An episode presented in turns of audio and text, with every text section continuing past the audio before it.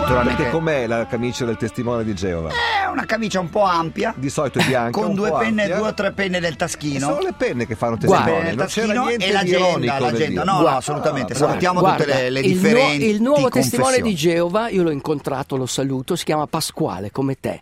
Pedala da Abbiate Grasso a Milano su Vedi? questa pista ciclabile ogni giorno, andata e ritorno, 20 km al giorno. Nicola Rigliano. Come Nicola Rigliano. Bravo. È uno molto simpatico, lo saluto molto E forte. dove l'hai trovato questo qua? Lungo il naviglio. E tu lungo- cos'eri? In bicicletta? Io ero in tu? bicicletta e a un certo punto mi ha raggiunto e mi ha detto: Tu sei Aldo Rock. Sì, sono proprio io. E poi se n'è andato. però. No, siamo stati insieme. Eh, ok. Prima di cominciare, visto che Vai. hai parlato di pedalare, lasciami ringraziare la, E lasciami ringraziare. Lasciami ringraziare l'ATM di Milano, il- Wow. l'azienda che ha da un anno e mezzo messo a disposizione dei milanesi delle biciclette. Ieri ho fatto un pomeriggio, un pomeriggio a piedi, Mhm. un pomeriggio a piedi, insomma un pomeriggio senza motore a scoppio e alternavo un po', un po' a piedi e un po' con le bici Un po' a del vela, un comune. po' a motore, Esattamente, un po' a piedi, un po' con Guarda. le bici del comune. È una cosa meravigliosa, vi prego, Guarda, fate quella tessera, guarda. è una Io ho stupidaggine. reg- ho regalato- Ci mettete 5 minuti a farla. Ho regalato a Linus questo Bellissimo. libro bellissimo di David Byrne,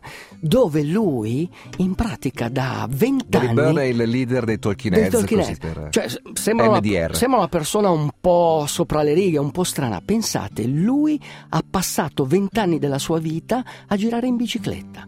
In pratica, nonostante, essere, nonostante sia stato il frontman dei Talking Heads, nonostante, nonostante sia stato un artista, Eh. lui eh, si portava una bicicletta portatile quando andava in giro per il tour e la mattina o la sera andava in giro in bicicletta Sì. per la città e ha detto che una delle esperienze più terribili, però allo stesso tempo fantastica, è stata pedalare a Roma, perché comunque i colli, il traffico Certo. e È de- impegnativa sia dal punto di vista sì, del e percorso detto, è che stata, del è- traffico. è stata la cosa più pericolosa Eh. che ho fatto nella Sì, mia vita. ma anche io però, ieri la, co- pomeriggio. però la consiglio a tutti. Anch'io La domanda pomeriggio. ricorrente questa mattina all'alba nella corsa che abbiamo fatto io e Nicola, io e E Nicola tu abbiamo non fatto c'eri, tu corsa non c'eri, e uomo. era proprio questa. Dov'è Aldo Rock? Aldo Rock non c'era. Aldo... Saresti andato forte No, anche tu E lo so, ma io sto, lavora- sto lavorando per te. Io sto scrivendo. Sai come quegli scrivani che la- io la notte Eh. scrivo, scrivo per te. Ma perché sei andato forte? Perché si va forte la mattina? Perché c'è una ricerca. Sai che io ho corso, adesso a parte gli scherzi, ieri sera ho fatto 14 km ieri sera prima di cena e ho fatto fatica a finire a boh 4,40 km. Questa mattina andavo a 4,15. Perché Nico? Wow. Perché? Perché? Perché? Perché c'è una ricerca, l'hanno fatta sui ciclisti, ma vale anche per i corridori. Cioè, in pratica hanno preso gli stessi ciclisti, gli hanno fatto fare lo stesso allenamento alle 6.45 di mattina e alle 18.45.